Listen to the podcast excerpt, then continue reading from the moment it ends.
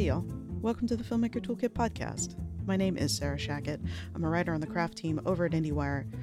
And I have to tell you, today's show is everything. It's everything because we are going to talk about Barbie, which, apart from telling a story about the famous Mattel dolls, is a weird, wild, surprisingly personal film with a very specific Jacques Tati homage that I appreciated very much. So it was amazing to get to talk about it with director Greta Gerwig and editor Nick Houy. The Barbie movie, to appropriate a saying, never stops, never stopping. So it was very cool to get to hear from Greta and Nick how they approached the challenges of a film that is packed with so many different phases and turns and reveals, and the places that they were able to find the clarity they needed to settle the audience into the movie and keep us moving forward with the appropriate energy. It was so cool to hear Greta and Nick not just talk about their work on this film, but how it is part of their longtime collaboration across Barbie and Little Women and Lady Bird, and how they think about the things that shape a film's tone, its rhythm, its music. The last thing I need to say before I just let y'all loose in Barbie Land is unfortunately a disclaimer about the audio. We had some power issues while recording this episode, so about the first 5 minutes or so are recorded from a backup track, and it sounds a little bit like a phone call. We did what we could to make that audio as legible as possible, and we get to better audio pretty quickly, but thank you in advance for bearing with us there. I promise this conversation is worth it, so please enjoy Greta Gerwig and Nick Houy on Barbie. Y'all, congratulations on this bonkers, amazing film, and thank you so much for talking to me on what feels like Movie D-Day. Oh, yeah. Yeah, it is. It's the day. I love that you said bonkers. Somebody else was like, yesterday was like, this is such a weird movie. And I was like, yes. So I would love to start because, you know, this is y'all's third collaboration. Sort of, how do y'all go about that? How do you sort of get on like the same shared vision for something like this? I mean, obviously, since we've worked together twice before, we have a certain amount of shorthand, almost like a shorthand and like a language that we understand. You know, once Noah and I had written the script, there are things that are different from the final product to the first script. Inevitably, but the tone and the kind of gleeful, anarchic whirligig of it was always there. I mean, to talk about Nick as if he isn't here, I think one of the things that I knew he was the right person that could kind of hear the song, as it were. But the first time he read Lady Bird, and we talked about it, and I remember I asked him about potentially, you know, because as you go into production, you're always looking for cuts. And I remember asking him, do you think I should cut this scene or cut this thing? And he wrote it back, this incredibly detailed response. And he was like, no. It was almost like he had the reason that I had unconsciously had. He was able to articulate why it shouldn't be cut. And I think that you know, that's what you're always looking for me anyway, and collaborators, is somebody who, you know, when you inevitably sometimes in an effort to practically execute something, lose the song in your head, they say, no, it goes like this. And then you hear it again and you're like, right, that's the song. You're right. I don't know if that makes sense. No, it makes complete sense. And I'm kind of curious, it's sort of like finding the song together, like having a shared language. Nick, does that come from, you know, a shared library of movie references? Are you guys constantly being like optometrists and going better like this? I'm yeah, just kind of curious how you kind of hone in on what that song is. Yeah, I think it's a lot of things. I think it's like everything in life, kind of like I feel like we very often have a lot of similar things that we grew up with sort of Midwestern parents and that kind of thing. But and also like grew up at the same time, so we have like a cultural shorthand in that way. As far as like just taste and things, I think that's just unique. Like we just both have similar understanding and interest and taste, I think, but you know, different enough that that's useful also, where we can actually like, you know, have difference of opinion and work through that too, which is great. Yeah, no, I think that's sort of I think a lot of what we end up doing together does end up being extremely incremental. Yeah. Because, movies are strange and delicate. And I think once we get something that feels like in the editing process, once we got something that, this sounds like faint praise, but like once you get to a point where you don't like actively hate anything, then we start sort of really being delicate with how we go about it. Yeah, so this is the all's third movie together, and I'm struck by how Lady Bird, Little Women, and Barbie all look very different, but I'm curious if there was a consistent editing challenge you had across all three of them, or sort of something that you all, what were you expecting and kind of what did you find in the edit? I had started answering this before when I said, I don't know if you agree, I think each of the movies had its, each movie that we've worked on has had its own particular set of problems that needed to be worked out. And I think, since we'd last made Little Women, because we were working with two different timelines, so much of what we were working with was sort of clarity. And my experience with this one is, even though it was totally bananagrams, that actually people seemed to follow just fine what the bananagrams were. Right. Oh, well, that's good. Exactly. Yeah. That wasn't the challenge with this one, was clarity. Whereas with Little Women, with the time shifts, we really were just trying to figure out how to make it the least jarring for people and the most pleasurable, and just continuing to work on that. Yeah. Really, really grinding it down. And then on Lady Bird, it was just getting this, diamond as shiny as it could be. Yeah. But this one, it was much more sprawling. And when I first read the script, I still am to this day, I think you probably agree, I was like, they're never going to let you do this movie. Like, I just had no faith that it was going to actually get made because the script was so amazingly bonkers. Yeah. And it was amazing, to their credit. They let it happen, and I think it's paying off beautifully. It's wonderful. Yeah. No, I think the first text you sent to me after you read it is, are they going to let you do it? Or I think you were just even like, is this real? They're not going to let you do this. Yeah. I think in a way for me, and Nick maybe, there were so many different things that had to be worked out in the edit, but I think so much of it was like, when you're doing something so anarchic and so wild, it actually takes just so much control, and because it can't, like, it has to feel like, even though we're on Mr. Toad's wild ride, that you're not going to fly out of the car. And exactly. I think that was a lot of it, was sort of Nick and I both read nobody would ever think of this, but we're both big George Saunders fans. Oh, amazing. And he yeah, of course. And Nick got me his new book of short stories for my birthday, and then we talked a lot about. He had that book about Russian short fiction, and I read it, and he read it, and we talked about it a lot, because to me it was like one of the best movies. It was one of the best books about filmmaking without being a book about filmmaking, and we talked a lot about him. He says you have to keep your reader in the sidecar with you. And, as you're writing and editing, you keep checking on them. Like, is the reader still in the sidecar, or did I lose a reader on a turn? I think we referenced that a lot while we were editing. Like, no matter how crazy the ride is, as long as that you keep them in your sidecar, they're along for it. Yeah, exactly.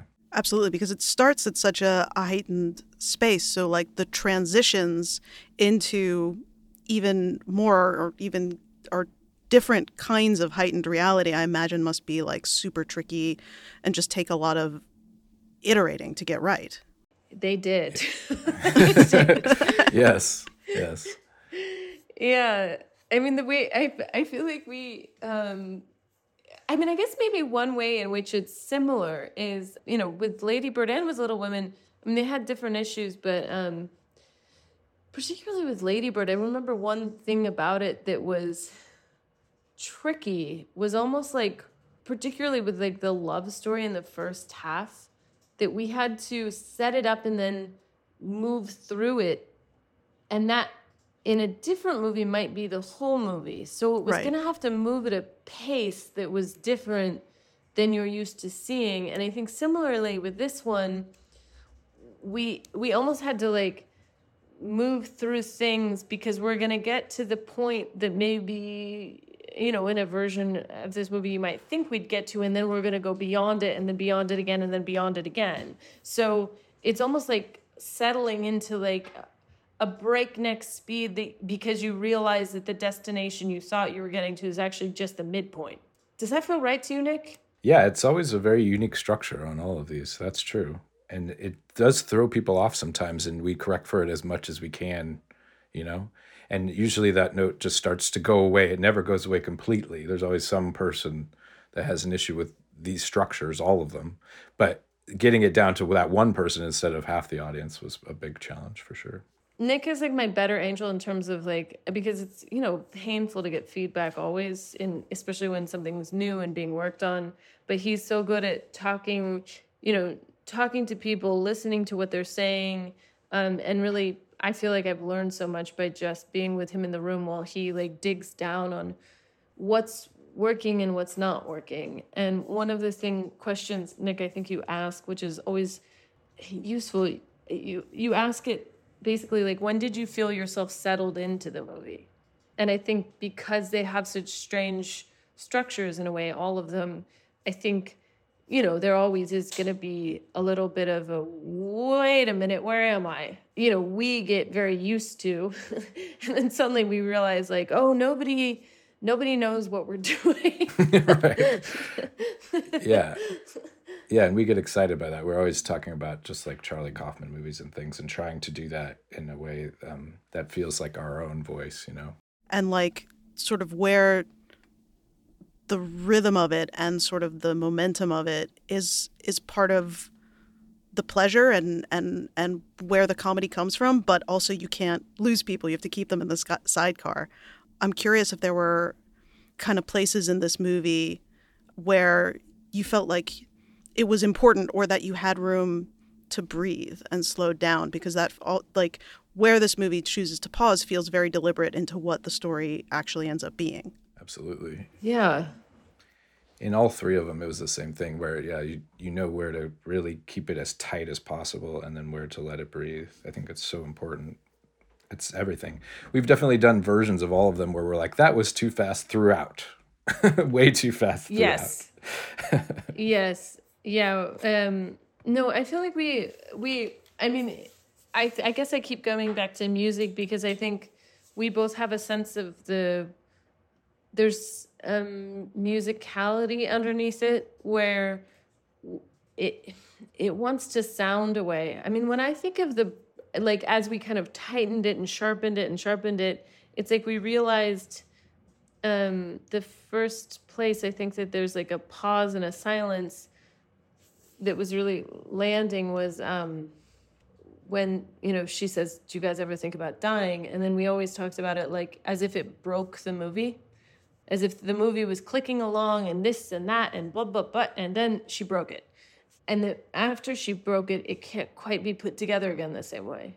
And that was sort of the first interruption of the machine that is a movie. But, I mean, those things are actually...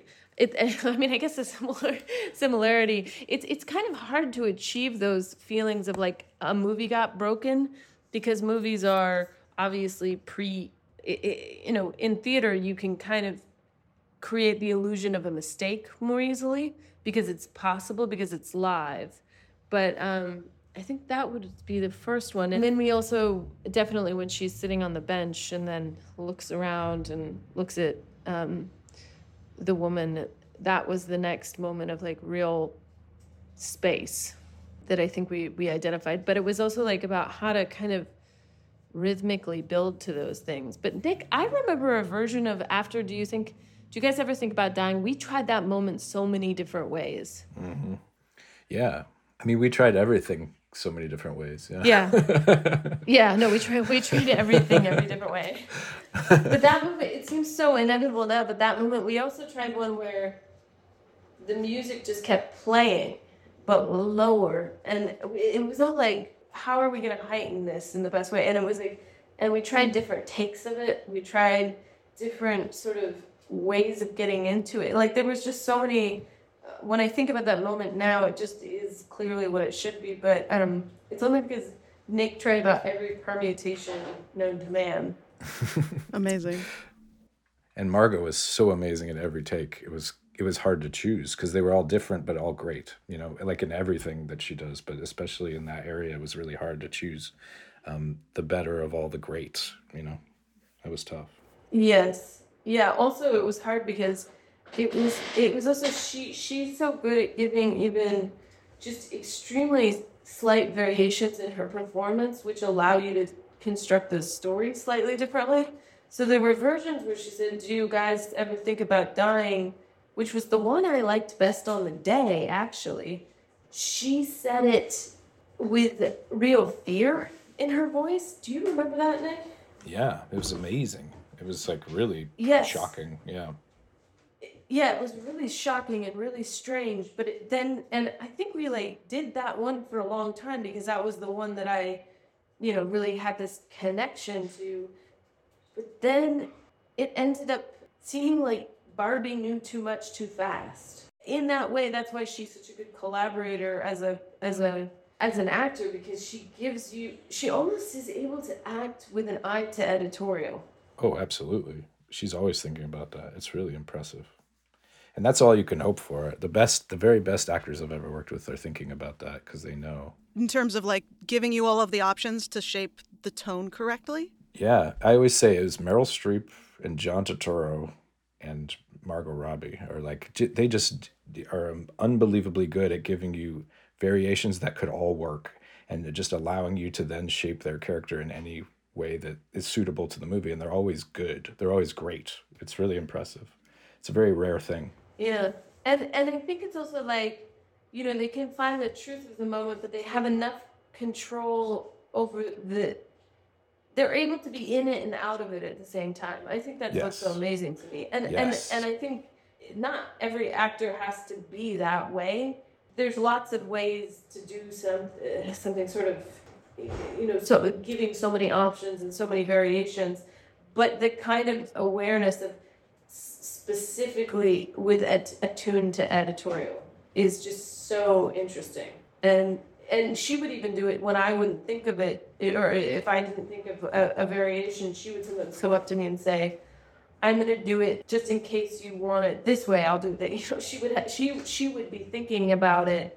Just, I mean, I don't even know how she really keeps track of all of it in her own head. Like, it's pretty extraordinary.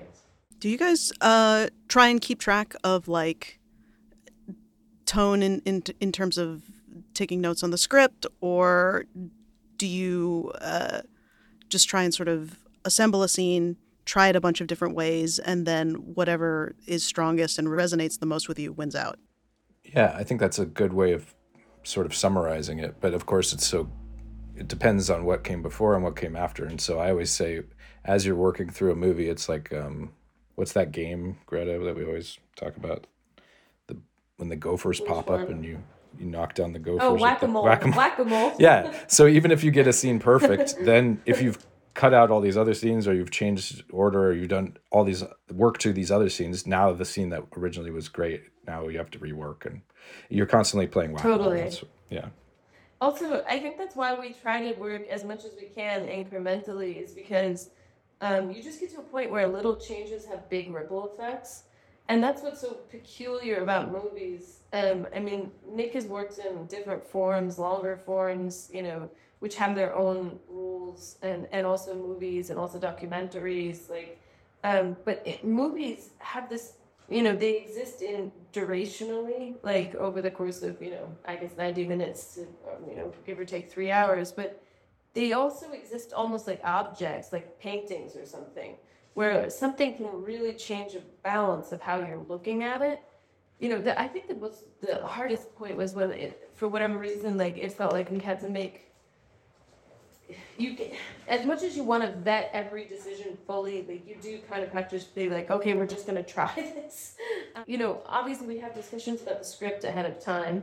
You know, he's watching everything while I'm shooting, and we're talking all the time and talking about what we need or don't need. And then he starts doing just like assemblies of scenes that I'm concerned about, that I look at, but also sometimes he'll just cut something that'll, I mean, in this one, there's like that fake advertisement. Nick, you cut that while I was shooting, and I saw you sent it to me, and I just thought, that's exactly right. I don't even think we touched that, really. I mean, we shortened it a little bit, but that was essentially what it was. And it's like this kind of, it's like you don't need to see the whole thing put together to know, like, they know, like, Nick knows what it is. Right, and a big shout out to, I love being able to say people's names, but Laura, one of our London assistant editors, helped out with that, and she did an amazing job. She deserves huge props for that. We had the most amazing team, and Nick Ramirez, of course, who I always work with, killed it on this and let his blood out daily for 14 months or so, and just killed it on this. And our whole team, Gloria and Maya. Nick Ramirez also worked with us on Lady Bird and Little Women, so he's been part of this team the whole time. So he's also a big part of my post. Absolutely, my post it's family. Greta and the Knicks. Yeah. Yes, it's like my string band. That's coming for all millennials everywhere with that commercial. Oh my God. Yes. Speaking of bands and sort of the musicality of editing, I'm curious how having bespoke songs and numbers for this movie affected or changed your process of putting those sequences together. Yeah, let's talk about Mark Ronson and everyone involved in the choreography, and it was amazing. Yeah. No, I mean, I think, you know, I sort of always imagined this to be a sort of, you know, rock concert, pop, fantasy, musical in a certain way. And I think really early from writing the script and starting to imagine the world, I had a really specific playlist going of score I was interested in, the pop music I was interested in, things that felt connected to me, to the world, and like a sound. And I think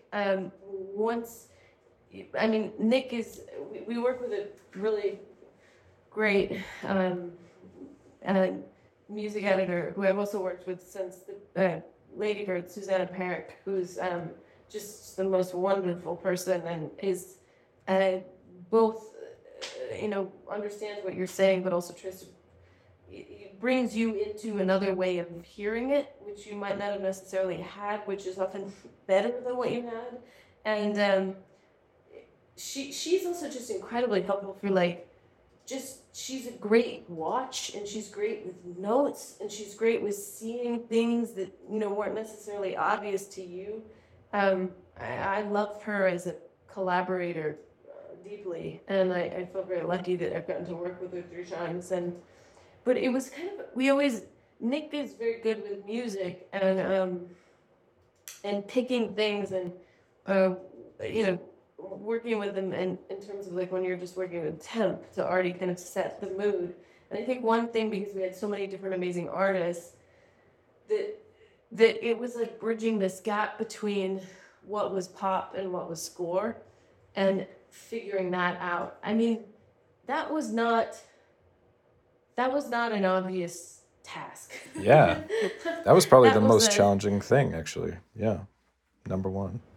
Yeah. That took a lot of time and a lot of sort of trying to think about how to do it. I would say, what was amazing about where we kind of ended up with it and Mark and Andrew writing the score was that they had a great love for all of the scores that I was talking about, like the kind of like groovy Dave Grusin scores of the 80s.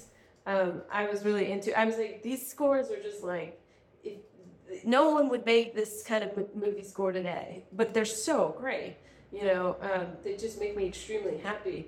So going back and forth about that, like Andrew Lloyd Webber's musical Starlight Express was another touch point. I mean, there were tons of touch points. And what they ended up being able to do was Mark was producing the soundtrack. They had already written songs for the movie that were pop songs. And then what they were able to do was basically weave melodies and undercurrents from the pop songs into score so that you never felt like there was score over here and songs over there.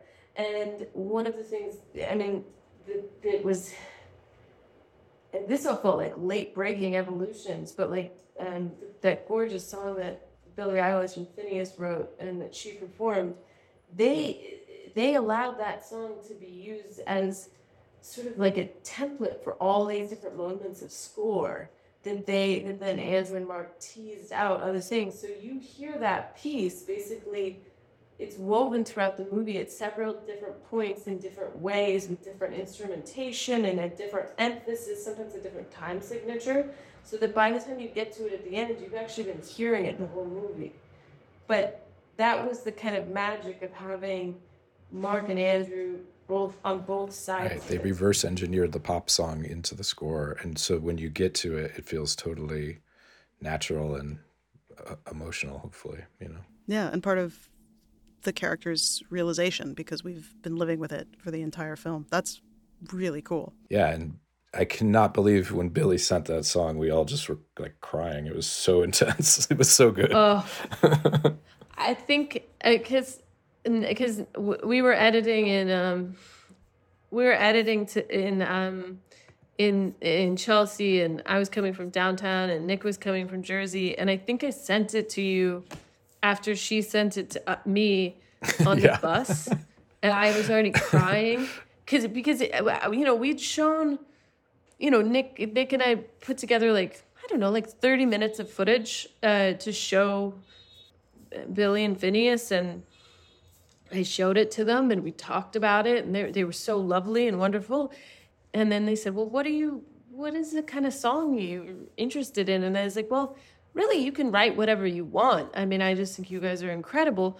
But, you know, if I had a wish list, it would be, I guess I want Barbie's Heart Song. If you could just write me that. And they said, oh, okay. And, you know, they're under no obligation to make anything for me. I thought, well, maybe that was just nice that I got to meet them. Yeah. It wasn't even a week later. I got a voice note.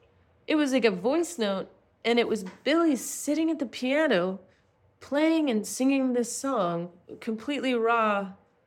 And it was, I mean, it's perfect. It was perfect. Perfect, yeah. And the lyrics were, I mean, I couldn't believe that she wrote these lyrics after seeing, you know, even like mirroring what's on screen, but also deepening it. And it's a song that is the story of Barbie, but it's also the story of all of us. Like, I used to float, now I just fall down. I used to know, but I'm not sure now what I was made for. And you're like, oh, God. Like it was just like, I was sitting there, and Nick and I were like, it was like, I think editorially we were like, could we put this song everywhere? You know? Yeah, she knocked it out of the park. It was, and honestly, the same thing happened, I mean, to the music. You know, Nick had cut together, you know, we had this like opening sequence, which it actually did take us a while to kind of like land on exactly what in the credits, actually what it all was. But, you know, we had it, and it was, you know, it was good and lovely. And actually, Mark and Andrew had written this really fun piece for it. And then when Lizzo came on, and then she basically wrote and riffed on top of what they had written as a base, and it totally... It was like she as a collaborator, like, knew exactly what was funny about it, and in what she was doing with her lyrics was the same kind of humor that we were doing when she was literally singing what you're seeing on screen. It was so deeply funny, and it all of a sudden, like, everything about it as a result, it felt like it all went together, like. That it was all shot for this song. Yes. And suddenly it completely changed the way people saw the beginning, too. It solved all of our problems we were having, which weren't crazy. But I remember everyone suddenly got the tone of the movie immediately in a way they hadn't before. Yeah, it was so useful. Yes, it was. Yeah, because it was before, I think it was just a little bit more obscure to people. And then something about her song allowed people to have a relationship with what they were looking at. I mean, I just, and then, you know, I mean, this is just, and now we're just talking about music, but it was such a big part of it and such a big part of like figuring it all out, but also the great Dua Lipa disco tragedy, which is Dance the Night, which is such a, I mean, we had that song from the beginning written by Mark and Andrew, but with no song in the song. It was, you know, so we could choreograph to it and have a bass, but we didn't know what the song would be. And then she wrote specific lyrics to picture, as like similarly to Lizzo, which was extraordinary. I mean, she's just standing in a studio making up lyrics to Margot. You know, she says, "Come along for the ride," while Margot, you know, looks at camera and gestures at the camera. I mean, it's just things like that, which were so extraordinary. And then the kind of the bass, the strings in it that go the dun dun dun dun dun dun dun dun dun dun dun dun dun dun. Anyway, then that became the marching band fanfare that was used at Mattel, which so those songs were connected. And those, like, finding those things all over, it's like she gave us this sparkling diamond of a disco song, and then also allowed it to be interpreted in all these different ways. And also, I would say another big moment was when Mark and Andrew came up with the that disco, that marching band doing the disco song. That was big for. Even explaining the Mattel character to an audience. It helped so much, yeah. It was sort of like a musical in that way. Like, we really did it differently than on any movie I've worked on, where we sort of reverse engineered the score from the songs, which was cool and very useful. That's amazing. Totally. Yeah, and also, I think, yeah, we were temping with, gosh, we were temping, I think with Mattel, we were temping with, like, Wang Chung? Yeah. To live and die in LA, you know, but there was this thing of like, how do we make it? We just wanted everything to be, you know, to be funny, but never move into something that felt like pastiche or like that we're not taking it seriously. It wanted to be taken seriously, but also heightened. Yeah, that's a musical. That's wow. That's a musical. Yeah.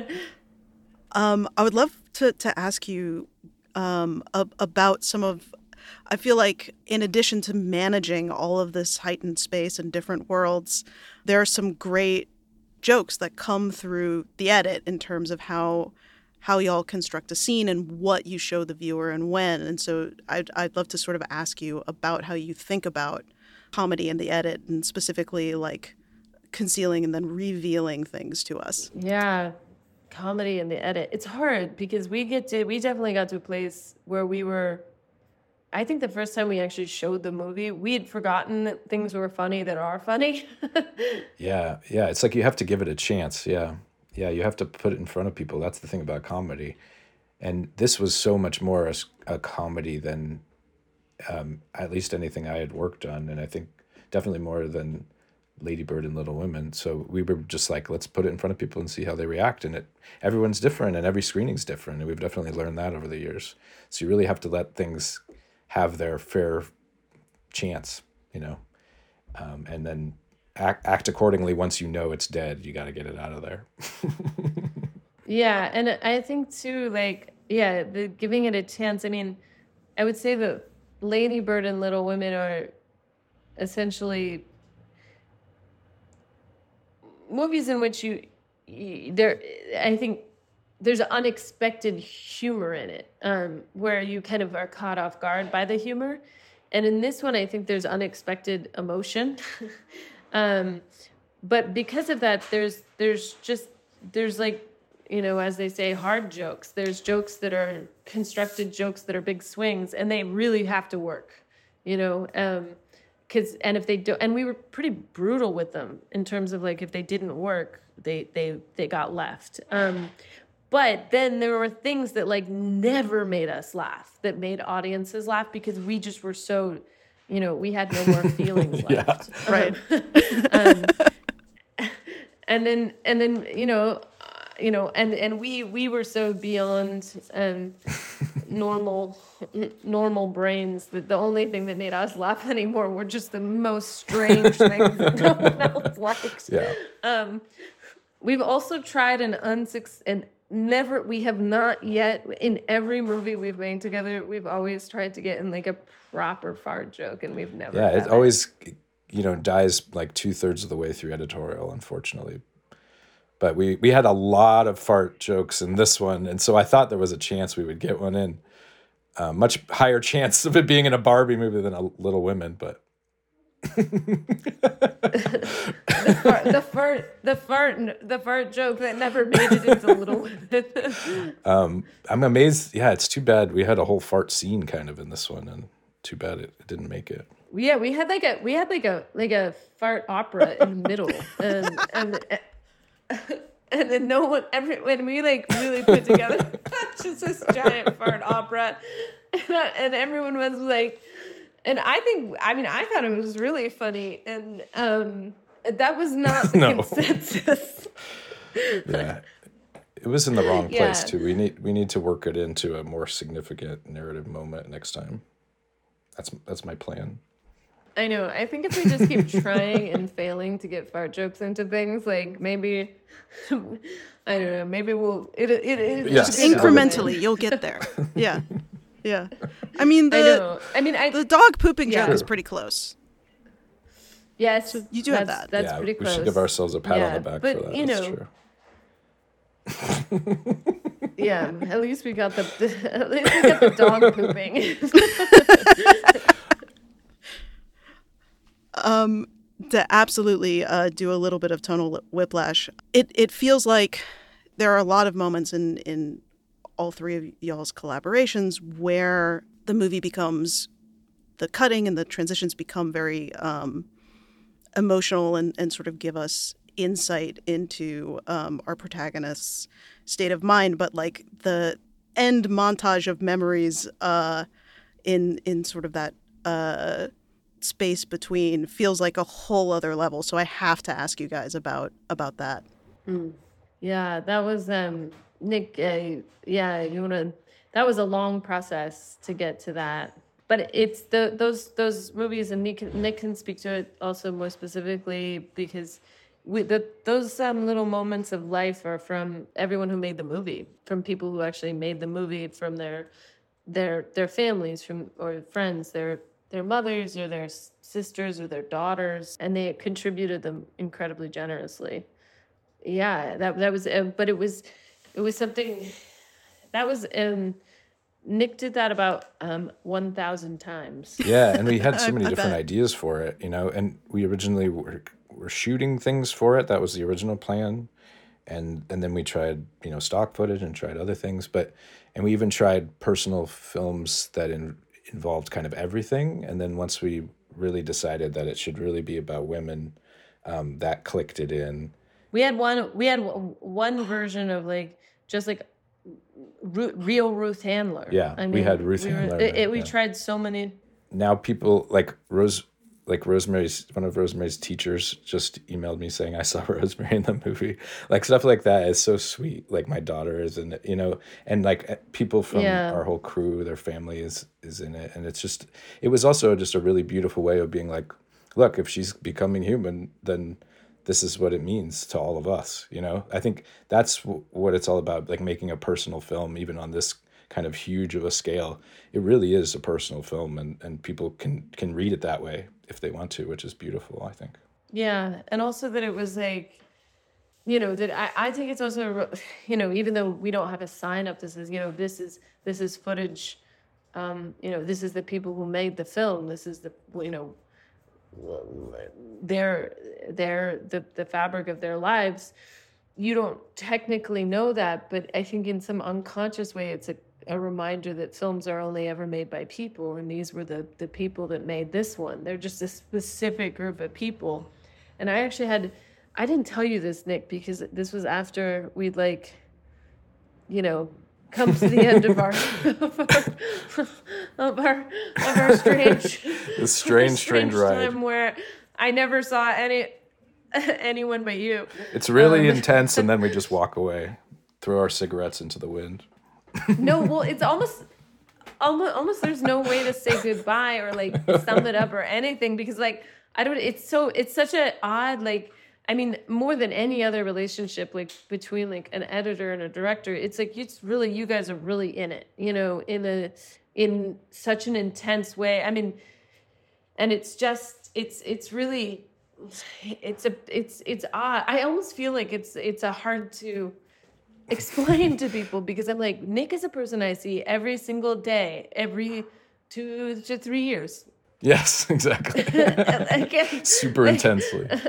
But it's so intense. But I was, when I did the press junket in LA, which are, you sit in a room and many reporters come and talk to you. One of the reporters came in and he was all decked out in his Barbie outfit, which was so sweet. And then sort of halfway through, he said, "I wanted to ask you about the montage at the end." And I said, "Oh, yes." And I was like, "What about it?" And he said, "Oh, those are real people." And I said, "Yes, I know." And then he said to me, "I know one of the people in that montage." And that, no. And then he started crying. And he said, "She's not here anymore. And she would have loved it. I know." And he happened to know someone who had submitted a video. It was just one of those things. And then I'm all of a sudden crying, with someone at a press junket, which has never happened to me.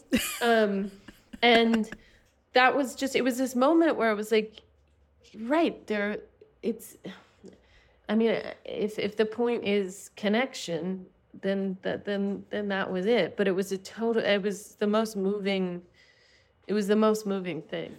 That's what we do it for. And there's so many people, I don't know, you just sort of get lost in the noise of this huge, it's literally a Barbie movie. It can't get any more commercial than that. But that's not what at least what I'm in it for, what anyone working on it was for. It was about making something that we felt strongly about and felt, we just tried to make it as emotional and fun as we could, and it's right there, it's totally embedded in it. And we just did our best. That's all you can do, Yeah. Yeah, that's all you can do. That's absolutely all you can do. Is make things that make people feel, which this movie absolutely does. So thank you both. Thank you. Thank you. That one's fun. Now I will continue to not talk to Nick for another 2 years.